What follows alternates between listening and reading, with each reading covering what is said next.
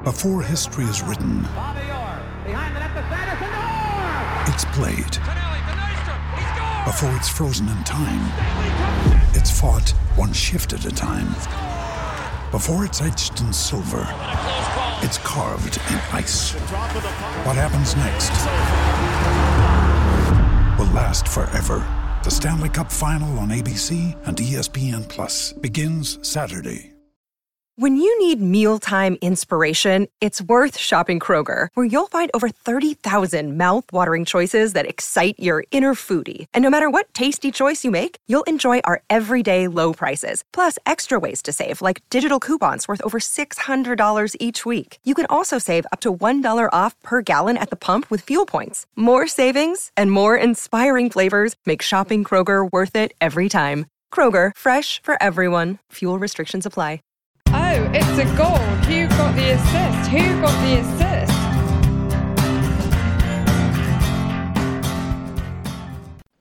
Hello, so it's game week 24 in the middle of the season.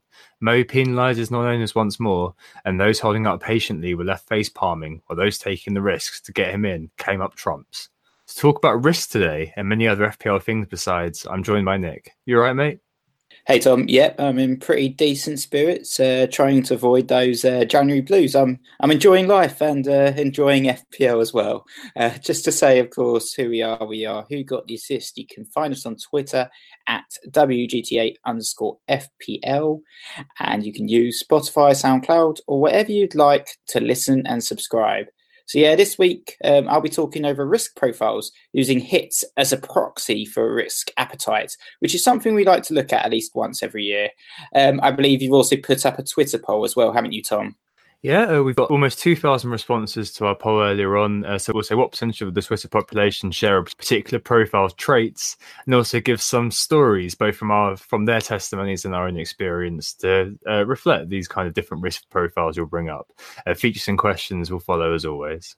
Yeah, and I think um, I've got a little bit of analysis of yourself, Tom, and the hits that you've taken this season, which should be uh, should be very interesting when we get down to it in a little bit. But um, we'll Oh, save that for late. We'll save that for later. Let's start with the uh, the game week reviews quickly. Um, just to say, we are recording during the Manchester City Wolves um, second half, but we don't actually have any players involved with um, just Doherty sort of sitting on the bench for both of us. So, um, if you want to start, then Tom, how did you get on? Yeah, I've got 51. No matter what I do, it's never enough, Nick. It's like one week I you know take a hit to bring a player in, take a risk. The next week I uh, listen to the advice, which is good advice. It's all you know. I'm not blaming anybody. It was my um my decision to not do anything, but listen to the advice, held on. Well, Bamian completely absent with the captaincy against uh, West Ham with nothing there. Uh, Fabianski got me a nine pointer. Uh, Lucas Digne with his 12 pointer really saved the game week to some extent, but you know, it's kind of a treading water for me at the moment. Really poor. I'm not getting anywhere. Uh, so, accordingly, with this particular podcast and talking about my hits, I've already taken a minus eight, Nick. Yeah, I know. decided, decided to pull. I pulled the plaster. Um, so Kane, who hobbled off at the end, has gone. Um, Martial has gone. Alonso's gone and Fabianski's gone in their place. Etheridge comes in goal. Uh, Van Dijk comes in at the back for Liverpool kind of cover. I do have reasoning for why I bought Van Dijk, but we'll leave that until later. Salah comes in for Martial and Rashford comes in for Kane. So I was at 0.0 on Sunday. None of my players have any midweek action. So I thought, yeah, I'll just go for it now. sort it out. Can't live without Salah in my team anymore. Um, I've just had enough of it, really. Uh, How about you, Nick? How did you do? I know you were pretty happy with, with yourself last night.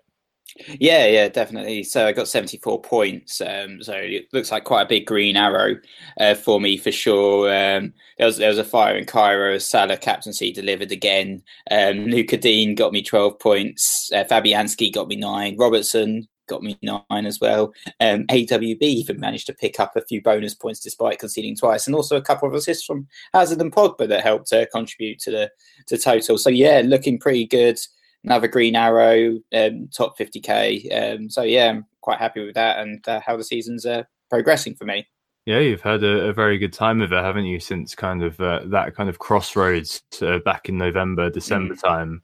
Uh, right, let's move on to the talking point. Then it is risk profiles, and we, we look at this once every season, don't we? And it was something that you looked at last year from your kind of financial services background. We both work in that industry, slightly different jobs, but yeah, that, that's kind of what we do. And uh, you know, risk appetite is something that you're quite interested in, isn't it?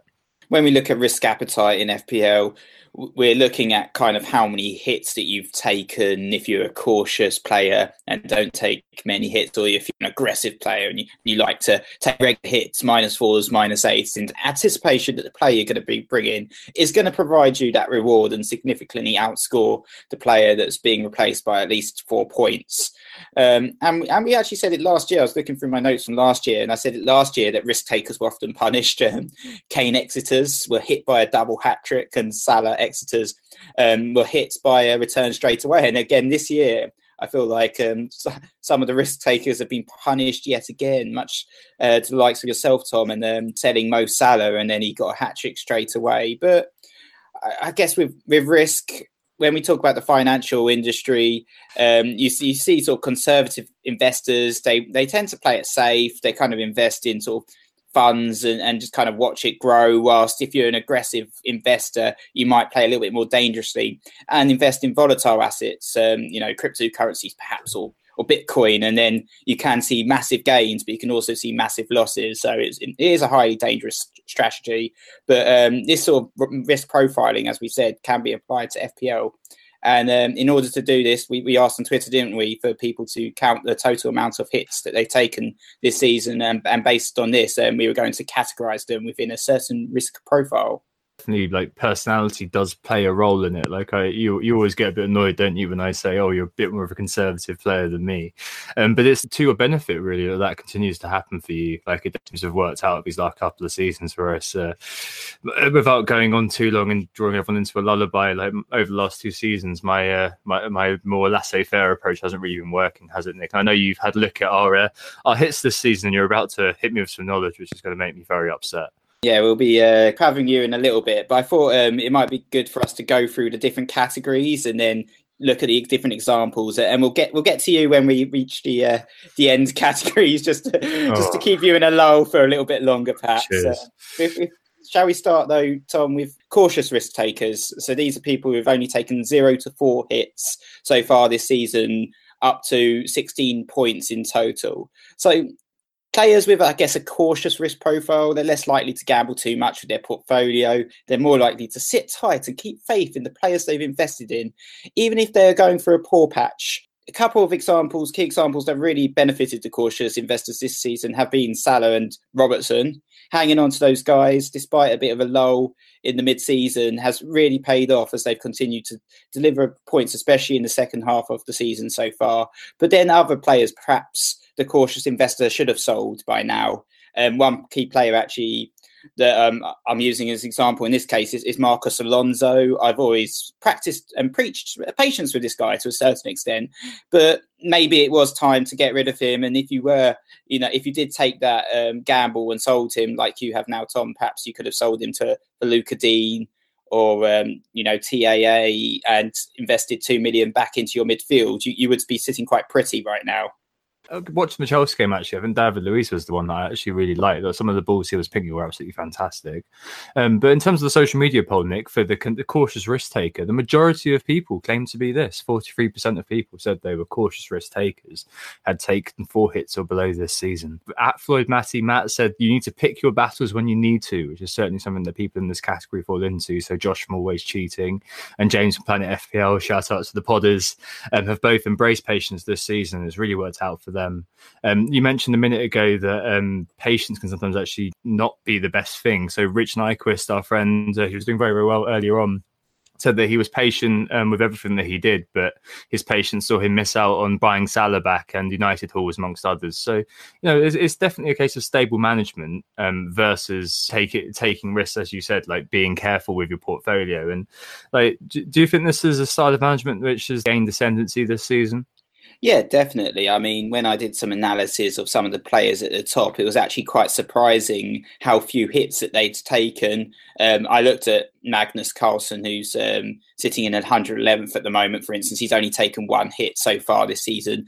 Um, number one in the world as well has only actually taken three hits um, this season. So they would fit into this category right now. But I guess sometimes with these guys, you have to look at it to a certain extent. That you know what's not broke, um, don't fix it essentially. And if it, and the number one in the world scored 127 in week and 96 in um, week two. And I, I, think if I was in that situation, I wouldn't be in too much of a risk to to take hits as well. Um, other people on Twitter, FPL Bjorn's an example, someone doing very well, 3.5k in the world, and hasn't taken a single hit all season, which I thought was quite impressive. So um, these guys have sort of sat with their original team, seen them perform brilliantly from the start, and now sitting very comfortably, not having taken um, taken many hits. Yeah, exactly. I think a lot of the time, kind of as people who do this sort of thing, we do tend to sit on the side of caution, don't we? Like when we're advising other people, like a lot of the time, what I say is, "Oh, you've got a good eleven there, um, you know you can you rely on at least you know Wan Bissaka or something come off your bench, just roll that extra transfer or do that." And it seems like people are kind of becoming more and more aware of it. I think last year most people were uh, in the five plus risk section, so it's interesting to see people move towards kind of cautious play. And maybe it's just the case that things have been so up in the air, apart from a few individuals, that has forced people to just kind of stick with it. Like Neil Murray said that he had a very, very good start, for example.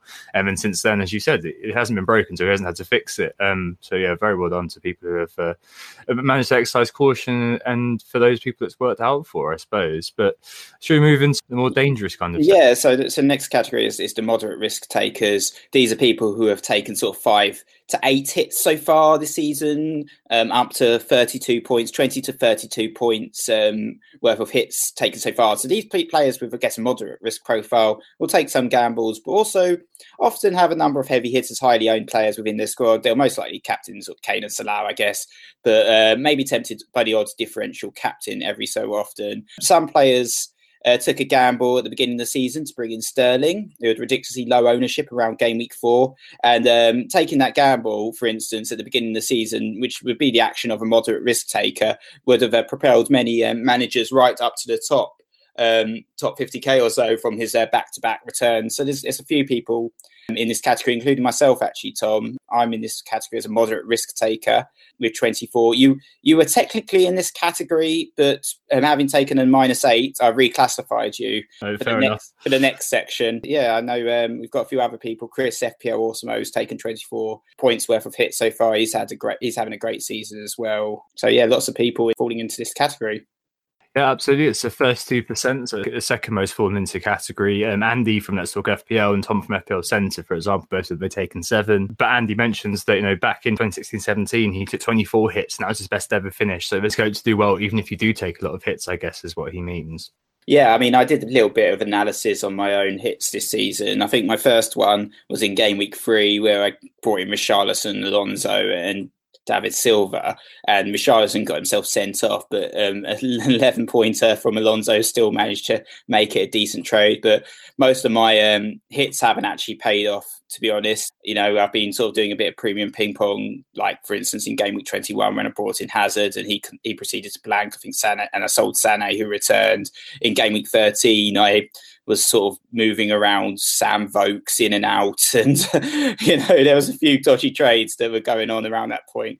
Um, game week twelve was a minus four, bringing in Mané and Vokes from Maddison and Mitrovic, and that was actually when I hit a little bit of a slump, um, mm. which I've managed to pull myself out of more recently. So yeah, I think definitely when you sometimes when you take a hit, you you get that kick, and you have to take another hit to sort out your previous hit, and it can uh, result in in too many mistakes in a row happening and um, losing out on quite a few points, especially if you kind of you know get yourself into a spiral to a certain extent and just keep trying to take hits to ch- to chase those points. Yeah, no, I completely understand that. They are very moreish, as the Joe from FFS has said. And I've actually got a stat for you, Nick. Did you know that I have more game weeks where I've done nothing than you do?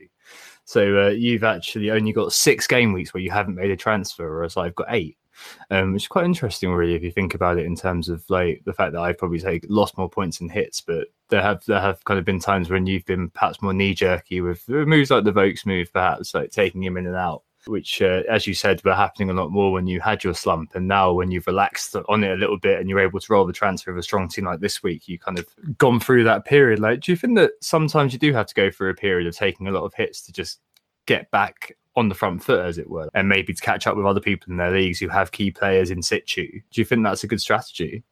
Um, to, to, a certain extent, I mean, you have to assess really the quality of the hits. If you have a bad game week, you start to focus and look at the differentials to try and catch yourself up. And then you bring in those differentials, and then surprise, surprise, those differentials aren't picked or they don't play or they perform badly. And, and you wonder why you brought this person in. And then you, you take out that differential to, to bring in another differential. And you often see those players in and out of your team very quickly. And I think that's what I meant when I started talking about going into a hit spiral, as in you're you're taking hits, you're taking more gambles, you're looking at riskier assets. Um, you know, I think like Kevin De Bruyne, for example, for yourself, trying to to think, oh, this guy might be, you know, a good pick for my team, when in fact he, he's not in form, and and there were much better options out there at the time.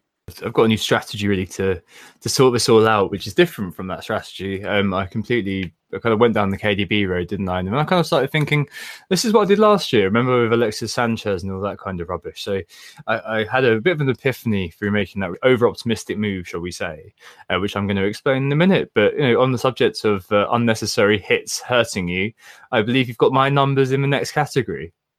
I have. So we're going to start talking about aggressive risk takers, um, and these are players that have taken up to nine to fourteen hits in the season, up to sort of thirty-six to fifty-six points oh. lost because of hits. And um, you fall into this category now with your forty uh, points worth of hits taken. Um, another person who falls into it is um, our good friend from our Slack group, uh, Neil Gupta, who's also taken forty points worth of hits. And um, so, a player with an aggressive risk profile more likely to take chances on high risk assets. This could be a player who's a differential, perhaps isn't in the template, but could easily see you make huge gains. And I guess um, examples from this season can can include the aforementioned KDB and also Roberto Firmino. They're more likely to make early transfers in order to gain value, even if it is breaking the Austin rule. Um, aggressive players will do the analysis, look at the players in questions, know there is a chance that the player they are selling could haul, but are willing to hedge their bets on a punt that the replacement will do better than the player they are selling. Yeah, that sounds about right. So, uh, what, what are the numbers then, Nick? Do I want to take my earphones out for it? You maybe, yeah, maybe you should take your, your headphones out.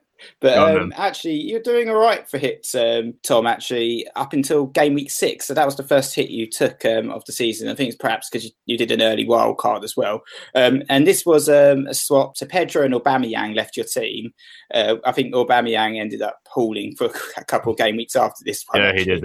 Um, and Hazard and uh, Mitrovic came in. But you actually broke even in terms of your hit that game week because uh, Pedro and Auba, Auba didn't do anything. So you got um, 11 points um, as opposed to the seven that you would have got. So a, an even break there.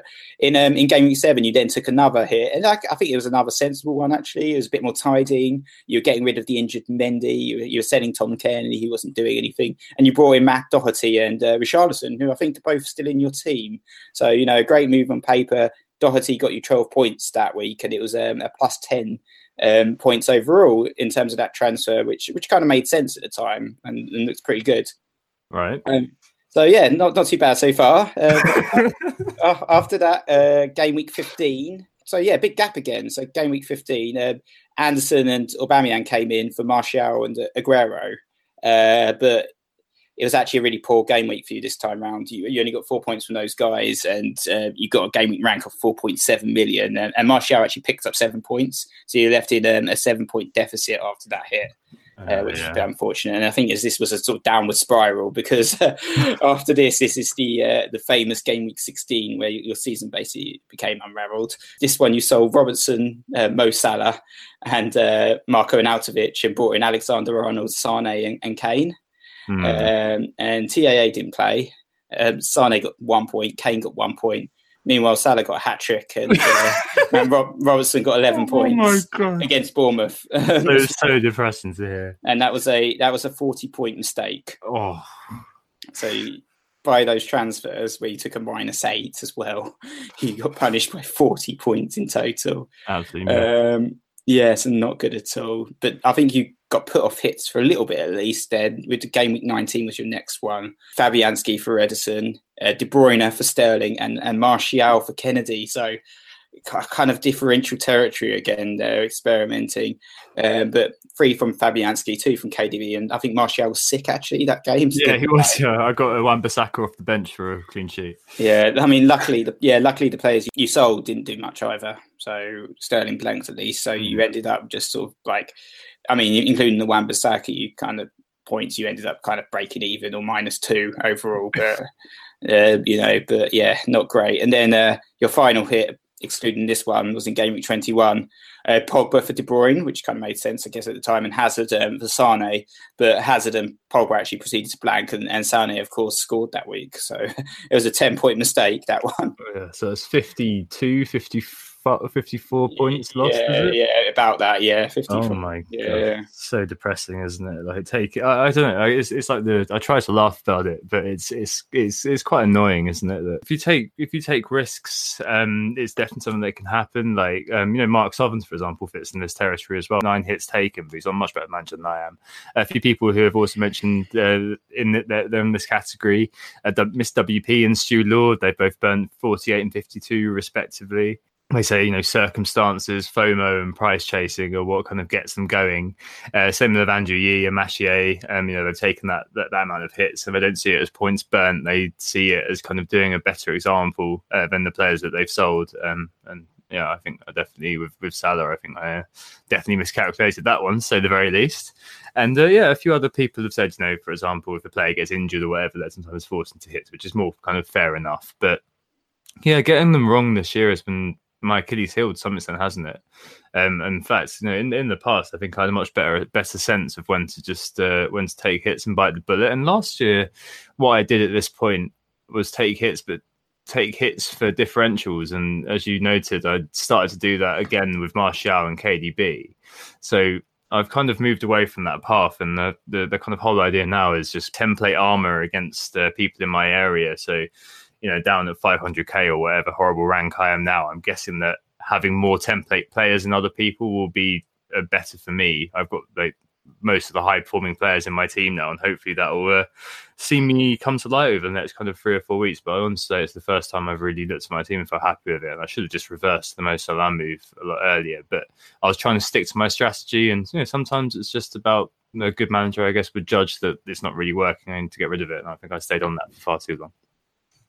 Yeah, definitely. I think sometimes it's about maintaining composure. I think you you had a lot of composure actually to not bring in Mo Salah the last few weeks after his his hauls. I'd have been tempted to just transfer him straight it back in and get rid of the players that you brought in, but you, you resisted to a certain extent, um, which um, I guess may, may, means that you didn't fall into the, ne- the next category that I think we're going to briefly talk about, which is the um, extreme risk taker. And these are players that have taken 15 plus hits so far this season. Um, 60 plus points in total lost overall. And anyone anyone who's taken 15 plus hits this season would have, would done at least 36 transfers this season, excluding the wild card, and therefore has been interchanging with the squad pretty constantly, pretty regularly. One blank for their players, and they're out there. Form players may not even find themselves safe, as if they have a bad fixture or bad game or whatever, they, they're straight out. And and these these players are kind of point chasers. Um, they've got a bit of an addiction to hits um, and transfers, and it can often end up sadly to the detriment of the team, but can also help um, build uh, money for the second half of the season when you've got that second wild card. They might have a lot of money um, saved up by that point. Yeah, exactly. Uh, I forgot to mention that 16% of people were in my uh, my demographic, and just 10% of people are self-proclaimed extreme risk takers. So, the couple willing to come forward here. Uh, one's FPL Classico, has taken 19 hits so far. He tried playing conservatively, but it didn't suit him. Took a 20 point hit two weeks ago and bought in uh, Pog, Haz, and Son as part of that. A 20 pointer and he gained 43 points from doing that. So he's got lots of uh, lots of cash in the bank now and wouldn't play any other way. Uh, but I think a lot of the time, extreme risk takers, they are people who are in their debut season. Uh, for example, Stino wrote in that it's his first season. He took 48 points of worth of hits in the first 10 game weeks alone. Uh, but he tried to slow it down recently and he's gone from 1.5 million to 300k through uh, not bleeding those points every week. Uh, so yeah, quite a lot of uh, quite a lot of examples of, of players. I think in in the more conservative categories, there are a few like myself who can't help ourselves, but it definitely seems that you know with with 75% of people who responded to our poll saying that they've taken less than eight hits this season, Um, it kind of seems like that's kind of part of the course. Maybe six, seven, something like that would be kind of bang average, wouldn't it, Nick? Of active players, I guess. Yeah, yeah, probably about that amount. And I think this season we've actually been quite lucky as well in terms of injuries. We haven't really seen too many injuries to those premium assets, the likes of Hazard, Sterling, Salah, you know, Sane, Kane up until now, um, all of Aubameyang as well. All of them have generally stayed fit for the entire season. None of them have been dropped too heavily or missed too many games. Um, and the same with some of the premium defenders. A lot of us have basically had template defence um, for quite a while now and haven't really had to to make too many changes as, as the defenders have stayed in form. And, and I think that's sort of helped to a certain extent in terms of reducing the hit counts. But then there has been like sort of interchanges of all the premium assets and which ones to bring. So I can understand the opposite end of the scale where people are uh, you know, chasing those points because you, you bring in Hazard and, and, Sterling will get a brace, and you bring in Sterling, and then you know Aubameyang or Kane will get a brace, and you're just constantly shifting and rotating. But I don't necessarily think with all the minus fours that rack up on the back of that, that it, for me, I don't, I don't necessarily think it's the best strategy personally. No, definitely no. I think you know with each with each minus four, if you look at it individually, the player that you're bringing in has to score what seven points, isn't it, for you to get a positive benefit out of that? If four points are lost, and then two points on top of that for appearance, and they've got they've got to do something else to eat up the hit, and then something else for you to get like a positive. So it's like a goal and one bonus point for a striker, a goal from a midfielder, and a clean sheet and a bonus point for a defender. Like that's that's quite a lot actually to ask for and sometimes you know taking taking hits i think the mechanism what that's for is just to try to get yourself back on track to some extent. Like i think it can kickstart your season. Like if you are doing very well like definitely be conservative be cautious and definitely preach that outwards. But if you're not doing particularly well sometimes you it can be a good idea just to pull the plaster off. Like as you mentioned i went without taking a hit from Mo Salah for many weeks, and this week was the straw that broke the camel's back really because I left it uh, hoping that Aubameyang and uh, Hazard would cover, and plainly they didn't. And then uh, owners are sitting there with uh, with double digits again. So it's um, yeah, it's a t- it's a tough one. But every now and again, I think you've got to bite the bullet, and hopefully I've done that this week, and I've hopefully got quite a good team now. Hopefully, just uh, attack for next kind of two or three game weeks. Yeah, definitely. And I think you're you're pretty set up as well now with Kane um, obviously injured. I think that's probably to the benefit to a certain extent in terms of trying to fit all these players into one team. Though you do have to worry about that Manchester City um, ghost behind your back. Yeah, um, we'll talk about that later. But I mean, I'm not particularly concerned about that to be honest. Um, but you know, it's it, some people for some people, if you are doing pretty well and you're kind of got a good team now and you've just got a chance to make a move with Kane's money, then I don't see why not. We'll talk about that later anyway. the final bit here is about the influence of personality in it, which I think is quite important. We've spoken about that a little bit too. Uh, we Rogue said, I think this largely comes down to your personality and your risk appetite, as we've mentioned. Do you feel like you're naturally cautious and that kind of helps you with your FPL decision making? Like a lot of the time, you will just let something slide, whereas I be inclined to to make the move.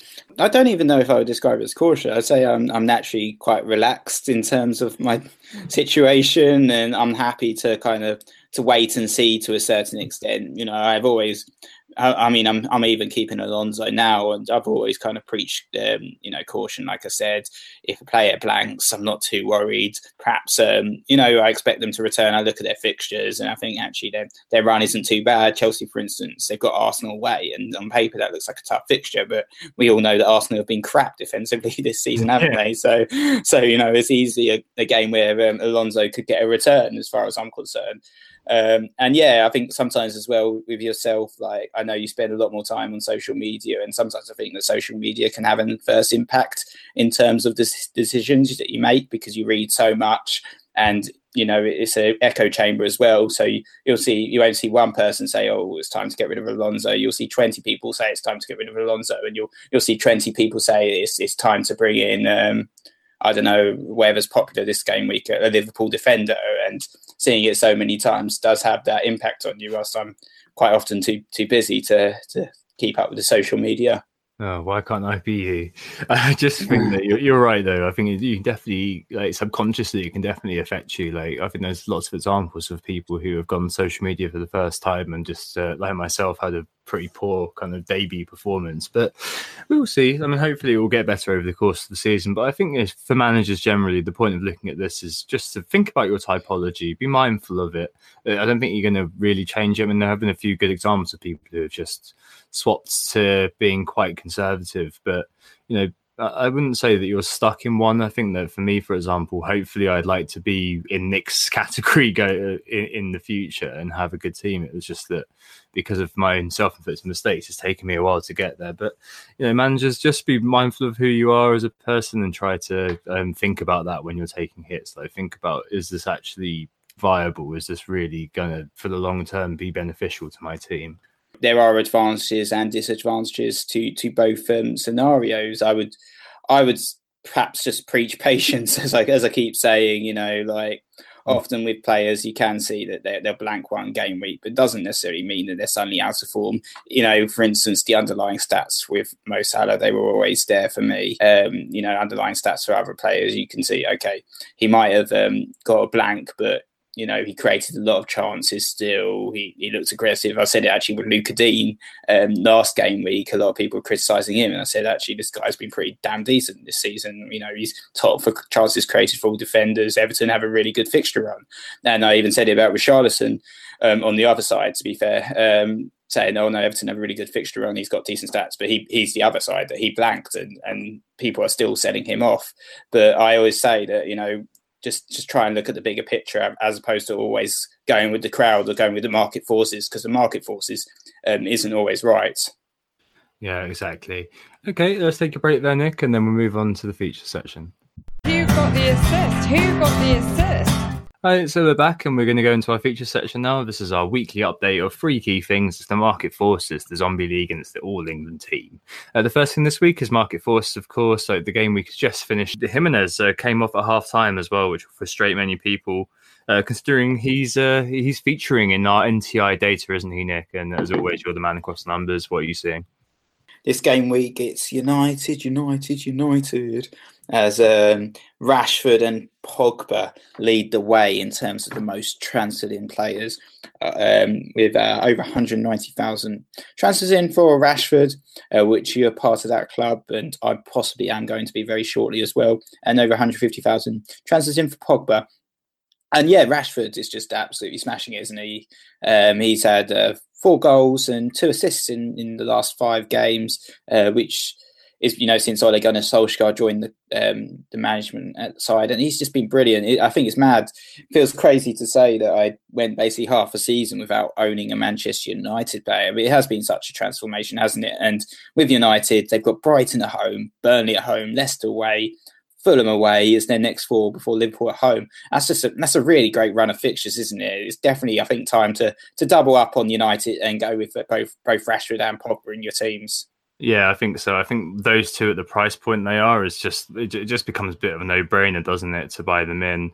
Uh, Rashford, as you've mentioned over the last kind of few game weeks, has really taken off. Like uh, already at twenty five percent ownership, and after three returns in a row, two double figure returns as well against Bournemouth and Newcastle, uh, with two home fixtures against Brighton and Burnley to come.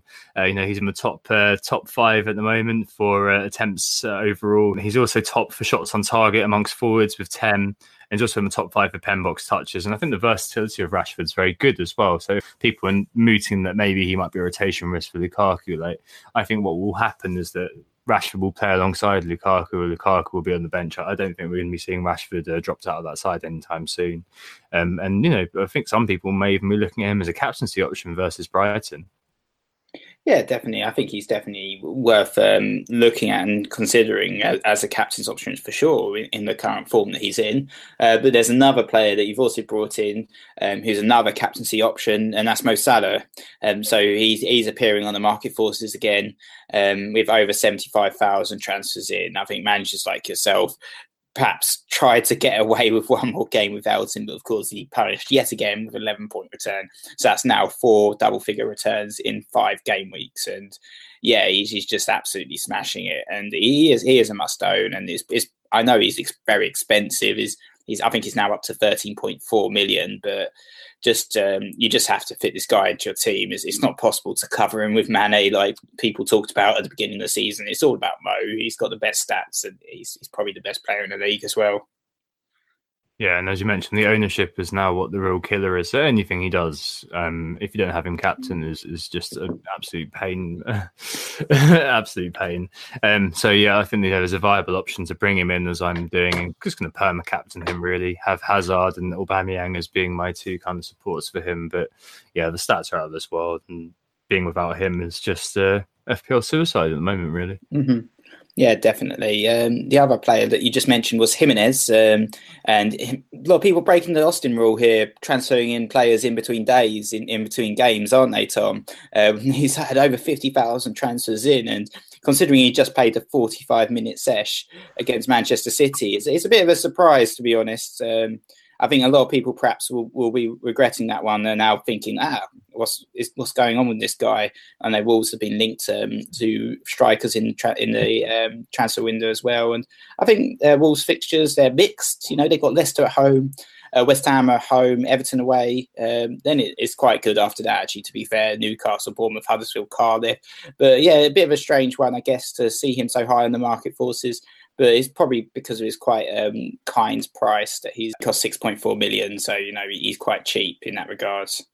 Yeah, definitely. I think a lot of people maybe um, bring him in for Kane, for example, to mm-hmm. try to um, get those kind of midfield upgrades elsewhere. I mean, as Adam uh, Hopcroft said last week, uh, Wolves may struggle if they don't get very much space at home. So Leicester and West Ham were games that he owned him at 5.5. So he was saying, yeah, I'm leaving him, and you can understand why. Um, but if you're bringing, thinking of bringing him in, maybe you think about that a little bit more. Um, but the fixtures are there, and there is definitely basis to be buying. It's just after that 45 minutes again taken off. Maybe Nuno's going for a different team shape or something against City for damage control, and maybe it'll be the Jimenez would be all right. But with them being linked to strikers in the transfer window, you've got to keep an eye on that, I suppose. Um, the final guy in the rises this week is Samir Nasri, Nick, of a new Snodgrass. Uh, after one game, one assist, uh, he's been brought in by 47,000 managers already. I mean, West Ham's fixtures have trailed off a little. They got Bournemouth, Wolves, and uh, Liverpool in the next kind of three. So, you know, I've got Felipe Anderson. I'm keeping Felipe Anderson for the Bournemouth game. But after that, I may be kind of thinking about moving them on. They do have some decent fixtures to come 26 27 against Crystal Palace and Fulham, and 29 to 31 Newcastle, Cardiff, and Huddersfield. So you can definitely see a case for a long term hold there. Nasri looks a lot fitter and a lot better than I thought he'd be after a while out. And they said during the game he'd been playing for a month with this West Ham first team, and he looked like he was quite in the groove, didn't he? Really playing with them. So, um, you know, if Arnautovic goes, it may be that he and uh, Felipe Anderson assume the mantle of talisman at that club, and a new Snodgrass is born, Nick, potentially. Yeah, potentially. I mean, at 5.5, he's quite kindly priced. There's not too many assets that look particularly good at that price range. So I can understand the appeal of, um, you know, a shiny new player as well, uh, back in the Premier League after after an absence of a few years. But um, yeah, in terms of the transfers out, a, a player that's close to me, um, Heung-min Son, sadly, uh, is topping the uh, transfers out this this game week with over 260,000 transfers out, which is obviously no surprise um, as he's going away. He's on international duty now um, and not going to be back for a few game weeks at least. Um, it was more of a surprise to see so many people transferring him in actually, uh, which was over a thousand, I think, within a few hours of the the uh, transfer window opening again. But uh, yeah, Son Son's out. Um, 260,000 transfers out. Um, a lot of people perhaps looking at likes of Pogba or, or, or, even Nasri and, you know, experimenting, like you said, um, with um, players around that price point. But um, yeah, also um, the other player being quite heavily sold actually is, is one you opted to keep in the end, Tom, and that, that's Aubameyang. Um, he's had over 100,000 transfers out. I'm considering selling him for Rashford. And uh, yeah, so Arsenal have Chelsea at home up next. Then it's Cardiff at home, Manchester City away, and then Huddersfield away. So you know, tough fixtures, but then a couple quite quite nice fixtures intertwined. So makes it quite a challenging decision in terms of um, buying or selling over at this moment in time we looked very poor, didn't we, against West Ham? They had no creativity really, and Auba was out of the game. I think he had one chance, and that was it. You, you are right. Though we've got a few decent fixtures coming up. The only one I'm worried about is the City away game in game week 25. But this run of six fixtures takes in Cardiff at home, Huddersfield away, Southampton at home, and Bournemouth at home, and in the blank of game week 27, um, he solves a bit of a captaincy riddle. So he will um, be at home Southampton then, when Mo Salah, for example, is away at Man United. So I see why people are people are getting rid, but I, am going to keep hold of him. I think um, just because he's one of those players. He's a bit like Hazard in my mind now. Like he can just kind of explode any game, but um, you know, Arsenal really needs to be in the mood and give him service. If if he gets no service, does nothing. If Guendouzi is trying to loft through balls through that go off the corner flag, we're not going to be uh, looking at any re- massive returns from Aubameyang apart from from jamming us basically for the time being. But I'm keeping him aside to get rid of somebody basically, and Kane was a bit more expensive. Um, also, on people going out there, Nick, just finish off the section. You've got uh, Wilson being sold by 78,000 people. Could be interesting, Wilson, if he does go to Chelsea.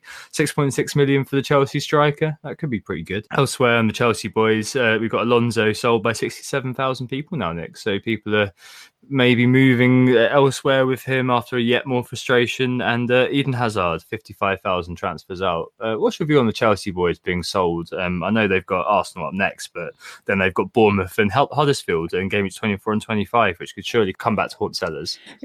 Yeah, exactly. I think for me, this is probably another case where I, I you know, preach patience, and and I'm going to be actually going into that Arsenal game doubled up on um, on Chelsea players because, like I said, Arsenal have been pretty uh, pretty damn dreadful. I'm afraid, uh, uh, Tom, defensively at least this season. You know, they're conceding constantly. They conceded five against Liverpool.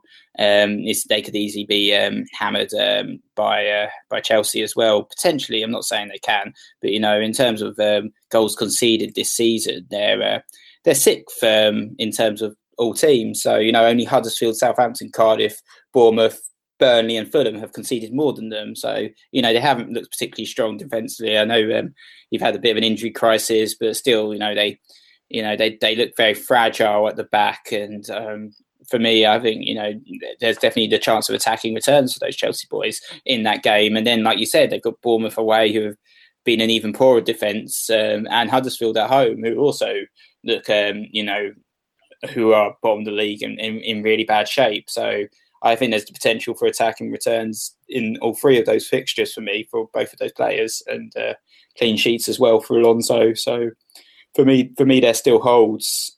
Yeah, no, I get that. I think I, I kept Hazard for this uh, time period, just you know, just never never captain him, but he's going to stay. Uh, it's ultimate test of my luck, really, here, Nick. You're guaranteed a 15 pointer for Alonso because I've sold him now. Yep, definitely. Uh, right, uh, let's move on to the Zombie League then. Uh, we're just going to quickly do this this week. So we check on the process. Well, shambling zombies run by our unspecified family members. No chips, no transfers, no changes. I'm not going to update the league every week from now on. We're going to kind of do it every month or so.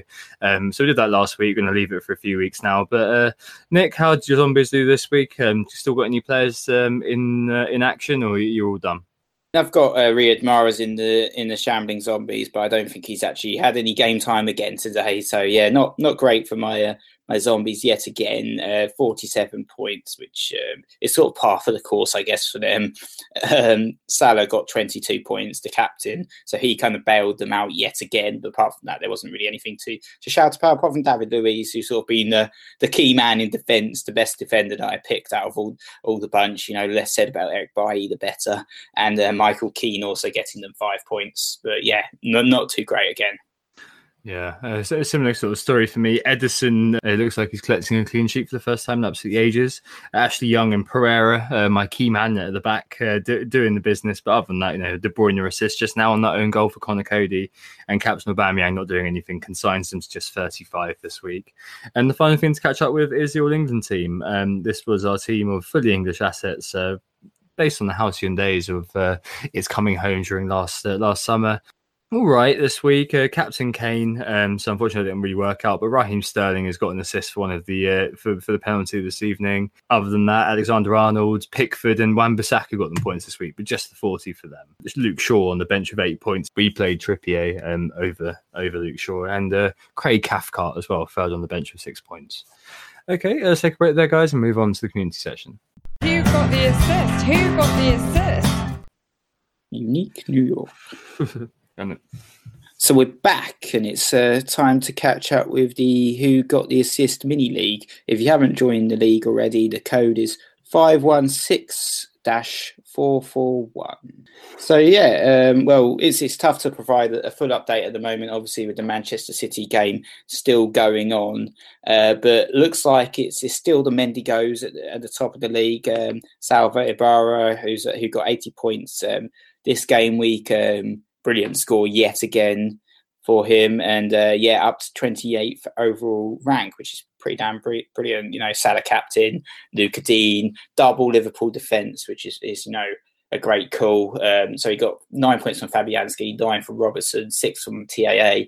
Digne got him 12, Salah got him 22, Rashford 7, Hazard 5, Pogba 5. You know, looks like an absolutely brilliant team on paper. So, yeah, well done, Salva. But he's got a few people on his tail. Um, he's got uh, Chris McCartney just behind him. He's on uh, 64 points uh, this game week with a Hazard captaincy that perhaps you know, no no Salah in his team, but you know, pretty decent otherwise. Lucas Digne, Robertson, Fabianski again. Um, Sane as well for Manchester City. So yeah, pretty decent score. And um, yeah, got Alex um, Suarez, FC as well, just behind him as well, um, with a Salah 22, Lucas Digne um, again, and TAA Fabianski. Um, a lot of the same players up there. But yeah, well done, well done those guys. Um, Scott Martin with B in fourth, and Nate Thomas, Adida Oscar in fifth, making up the top five at this moment in time. Uh, yeah, well done, guys. Well done.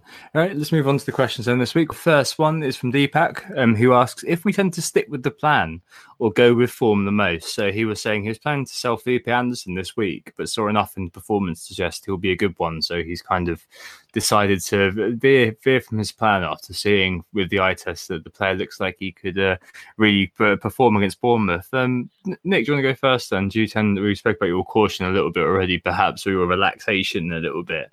Um, do you tend to go with form or do you tend to stick with your plan when you're deciding your transfers?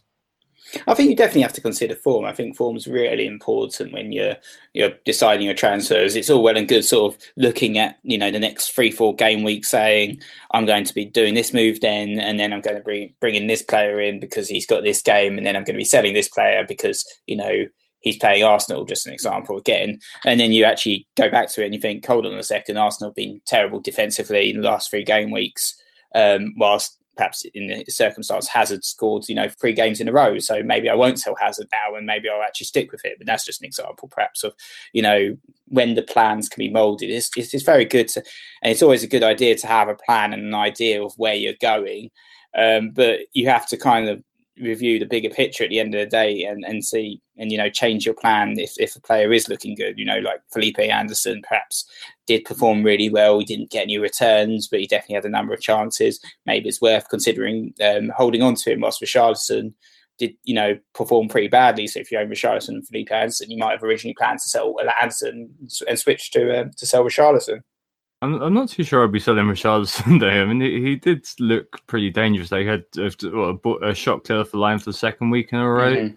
And he is doing pretty well in terms of the shot metrics. It's just he doesn't seem to be attuned to that central role, does he? Doesn't no, it's, it's sec- cool. second half season syndrome, isn't it? With um, Richarlison, after I think he spent the entire second half of the season uh, at Watford not scoring at all. So hopefully that doesn't happen with him again still top, for example, with last six game weeks for shots in the box with 16. That's head and shoulders above. Oh, it's your man, actually, Willian in second, who you tipped on last week's pod and subsequently scored. Um, he's had also um, the second most big chances in the last six. Um, so, you know, you've, you've definitely got a case there to keep hold of him. at 6.9 with the fixtures for Everton ahead, like they've got Southampton, Huddersfield, Wolves, and Watford next four. So they're, they're all fairly winnable fixtures for them got to hope that 2 0 gives them some coherence because they were looking a little bit uh, a little bit stilted, a little bit kind of uh, stodgy before uh, before the game week. But it wasn't the best of performances, so you've got to hope that in the next game they uh, they really turn it around because we were expecting a bit more from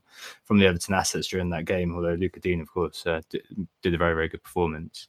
Um, for me, I think it is about I've got to be better at picking out the form. Like I went all the way to sticking with the plan over Christmas, and yeah, I should have just brought in Salah a lot quicker. Uh, so you know, it's it's a fine line between risk and reward that managers have to tread, and trying to get the balance right is is an internal kind of issue for us. And sometimes you do get it right, sometimes you do get it wrong, and uh, you know, sometimes uh, as uh, with Nick's kind of example uh, this season, doing nothing is actually the best thing to be doing. All right, next question then, Nick. Uh, with City winning three 0 tonight, um, it's topical question. FPL Logic asks about Kun as a Kane replacement. Perhaps not so much now that he was rested and Gabriel Jesus scored two goals.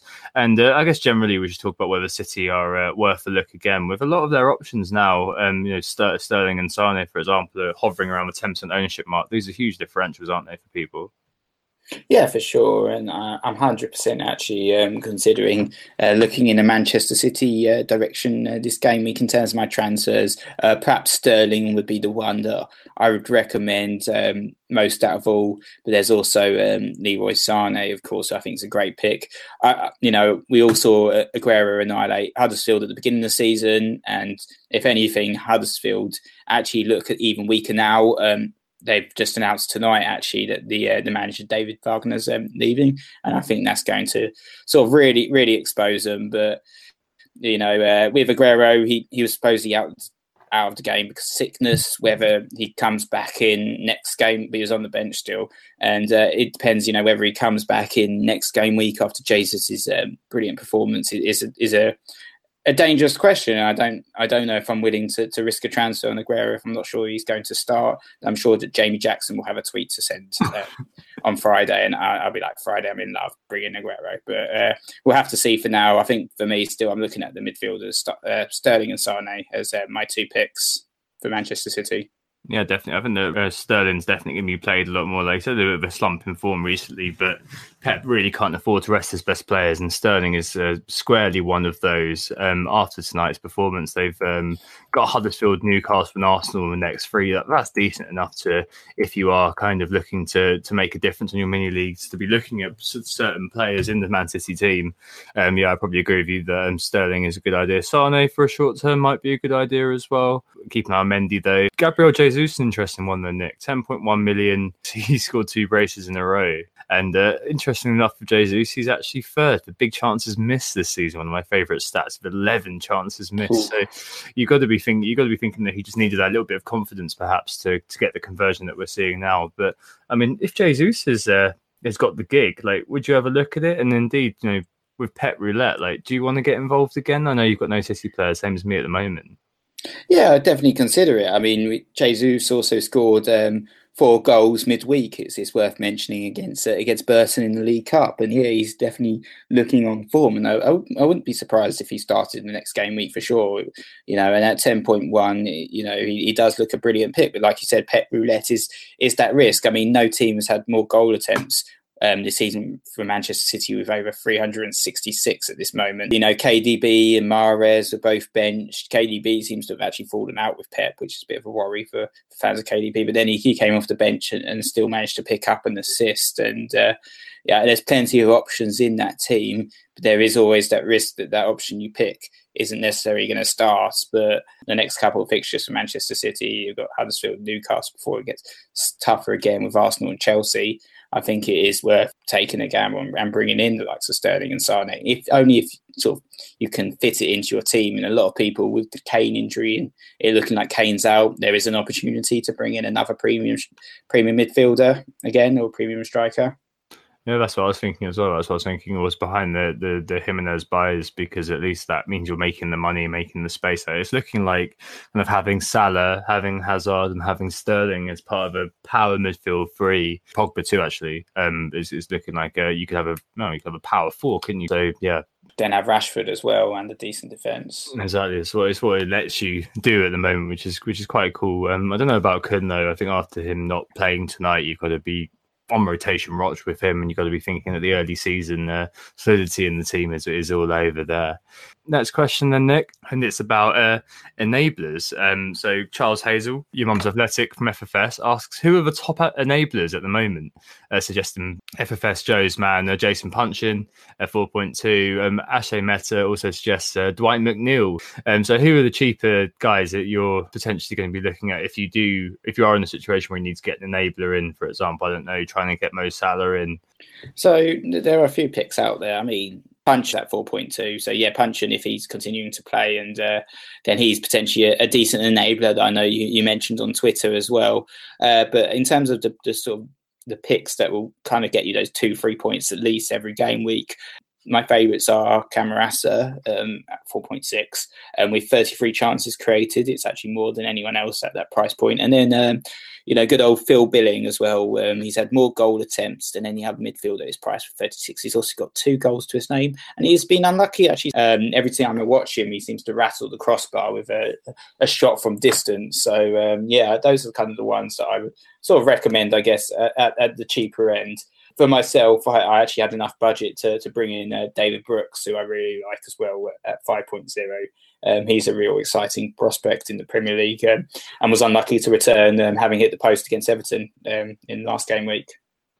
Yeah, I think so. I think you know the, reason I, I put um, Puncheon on is because if you are in a situation where you're buying well-owned players in at top whack, so you know you you own Salah at 13.0 um, and I'm buying him at 13.4, you need to have a, a, different sort of player to a Camarasa to make it all work for you and pay that deficit. And you pay the difference. Like you are paying for a player to get you two points in in uh, Puncheon, but at 4.2, two points per game as value. The only one I'd also pick out is Højbjerg at uh, Southampton, back from suspension now, 4.4. Um, does like a, the odd howitzer. And he's had uh, seven attempts in the last six game weeks. Um, considering he's been absent for a couple, that's pretty good. Uh, yeah, that's a level with the likes of uh, Lingard and your man David Brooks. So long range kind of shots, but at 4.4, you could hope to get something off the bench every now and again. They've got decent fixture run, and he seems kind of pretty nailed in that team as a box to box kind of guy. Um, but yeah, punch him for me if, if I need the money. Yeah, fair play. Um, so, so next question's um, about Alonso. We talked about him a little bit more um, a little bit earlier, but FPL Rasmus asks for our Alonso replacement. Do we downgrade a little bit and go for the likes of Luke Digne or Luke Shaw or a lot and um, bring in Bednarek to, to free up a lot of funds? Yeah, it's an interesting one, isn't it? So with with Alonso, it, it, depends on your team situation. We'll say that all the time. So with that all said and done, uh, with Alonso, a lot of people may be in the spot now where you need to try to make 0.1, 0.2 available in order to pull off the moves you want to pull off. Uh, for me, that's certainly the case uh, with selling Alonso to bring in Van Dijk. Now, th- there is a little bit of reasoning behind why I bought in Van Dijk over TAA, for example. I just think he's, he, is going to play every game, and he is a bonus magnet, Nick. He's actually second baseline bonus uh, this season behind David Luiz. Like at the start of the season, I kind of had him because I thought that he would be the main target for a lot of Liverpool's uh, set pieces. It didn't really turn out that way. But now it's looking like he's uh, yeah, having attempts every game, the pass completion, the CBI, and things like that. I mean, that he is uh, he's he is racking up the bonus. So as long as Robbo doesn't do anything, he's uh, he's looking like the kind of the, the, second best asset there to own, I guess. And I couldn't quite stretch the Robbo, so I, I brought in Van Dijk.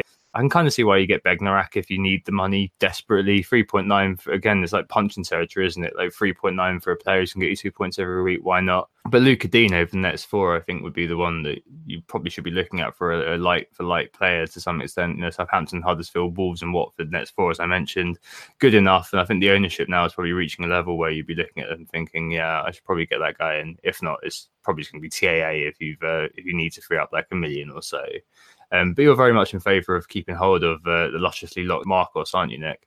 I am in favour of keeping hold of him, but I do understand the, the appeal of selling him, to be honest, especially if it's going to free up funds and, and you're looking of ways to, to finance a big move, perhaps to bring in the likes of Mo Salah, and it's your only option because the rest of your team is so strong. But uh, I think in terms of the options, you, you mentioned Lucas Digne. I, I, talked about him on the last pod, but I'm also actually quite a big advocate of um, TAA, to be honest. Um, he, he's part of that Liverpool backline. He's, I think he's quite a key part, though. It is worth mentioning Joe Gomez is going to be back from injury very soon, um, and he could be rotated again in that right back slot, but maybe not if um, Dejan Lovren continues to have injury problems, which means that Joe Gomez plays in centre back. But I mean, Liverpool have just been brilliant um, this season in terms of defence, um, with 13 clean sheets so far this season, and obviously Van Dijk has been absolutely brilliant as well, and a key part of that um, defence. Uh, with TAA, I, I, really like his creative force that he is. He's on free kicks.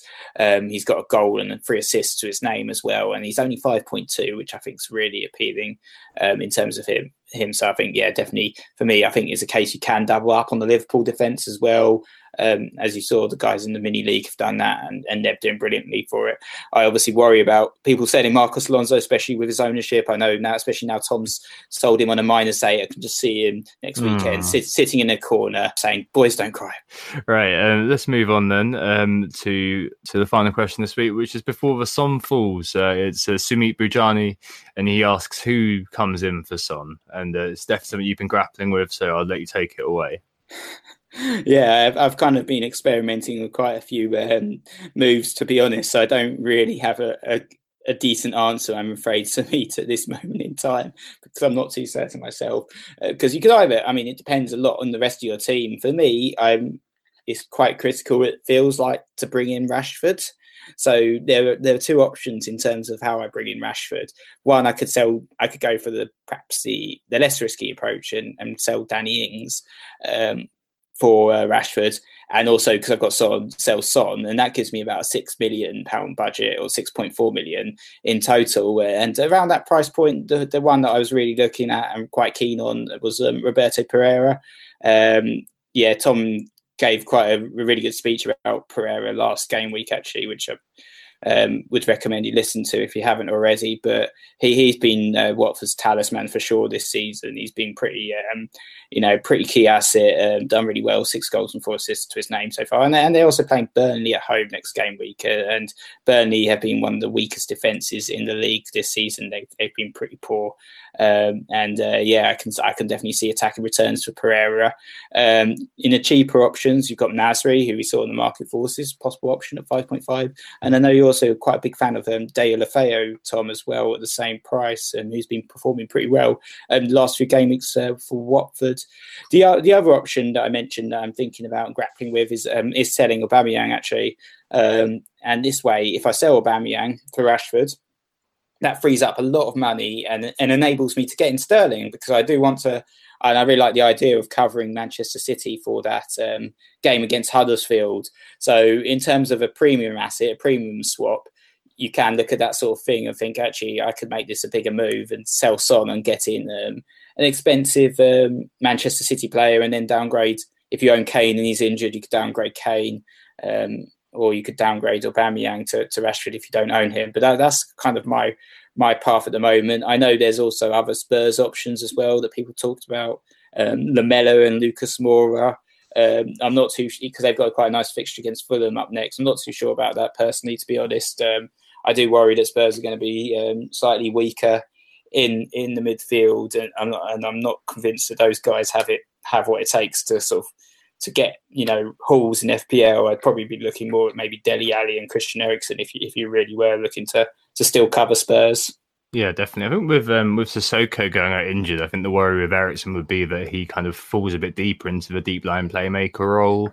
Um, with Alli, though, there's definitely something there. Like I've always been an Alli man. I've uh, always remembered, for example, he got a hat trick of braces a couple of years ago, and I brought him in and captained him against Chelsea for a brace, which was obviously delicious. And there's five very good fixtures to come. Them away. Watford at home, Newcastle at home, Leicester at home, and Burnley away. And uh, you know, in the past, um, it's been seen that when Kane's been out, Alli has been the man to step forward, play that sh- uh, shadow striker role, and he definitely was a lot more advanced to the eye, wasn't he, uh, this week uh, against United? So you know, a little bit better finishing, a less amazing performance from De Gea, and you could easily get a hatful there. And it could be a bit of a template breaker, that couldn't it, to some extent, if he does take on that kind of role. Yeah, definitely. And I think the other advantage of Alli for the next few game weeks at least this is going to be nailed because Son's going to be not playing as well. Kane's potentially not going to be playing. You know, Alli's going to be one of the key men, one of the key talismans for Spurs in the next game week, next few game weeks. And if they can maintain their form and he links up well with Eriksen, he could be a really decent pick. So yeah, he'd, he'd definitely be one that I would kind of look at as as a template breaker. And you know, if you get on Alli early and quickly, you could see yourself jumping up those ranks. He's only yeah, because Alli's only two point nine percent owned, so like hardly any anyone owns him. And you know he hasn't had the greatest season FPL wise, only four goals and two assists to his name. You know far below what he got in 2016-17, where he was the second highest scoring midfielder with 18 goals and 11 assists, second only to to Alexis Sanchez. So we, we do know that he's got in his locker for brilliant FPL performances. Um, hasn't sort of worked out for him so far this season, but you know, I definitely wouldn't write him off as a player, and I'd certainly consider him as an option. No, definitely not. All right, then, cool. Uh, let's move on then. Uh, so, transfers and captains. You've already mentioned you're uh, you're dealing with a Son issue at the moment. You're not too sure where you're going to go. It'd be interesting to see where you kind of land on by Friday. Uh, for me, it's uh, I've taken the minus eight already. Um, yeah, and uh, I've brought in just to mention again Van Dijk, Salah, Etheridge, and Rashford, and I've removed uh, Kane, Martial, Alonso, and Fabianski. So watch for that to hit me by 40 points next week. Uh, Salah, Salah perma captain though, um, so hopefully it will, all work out eventually, right? It's got to. Um, there's a theme every week. Last time it was wrestling, of course, with the excellent Adam Hopcroft. Apologies for laying it on a bit thick. And uh, Jeremy Lewis in Hong Kong uh, got that first through the Asian advantage. I uploaded that on midnight on Sunday, and you got it within about 20 minutes. So yeah, a bit unfair, but not nonetheless, uh, well done. Yep, um, sure, well done, Jeremy. And just to reiterate who we are, we are who got the assist. You can find us on Twitter um, at WGTA underscore FPL, online at who got the assist.com. And if you want to join our league, the league code is 516 441. Cool. We'll be joined next week uh, by Ryan from Fancy Yerma, uh, from Northern Ireland. I'll be doing my uh, my best to pronounce that properly throughout the podcast, otherwise he'll get very annoyed with me. Doubtless it'll be good fun, and we're really looking forward to it. But for now, we hope to assist you, and we'll speak to you next week. Goodbye. Oh, it's a goal. Who got the assist? Who got the assist?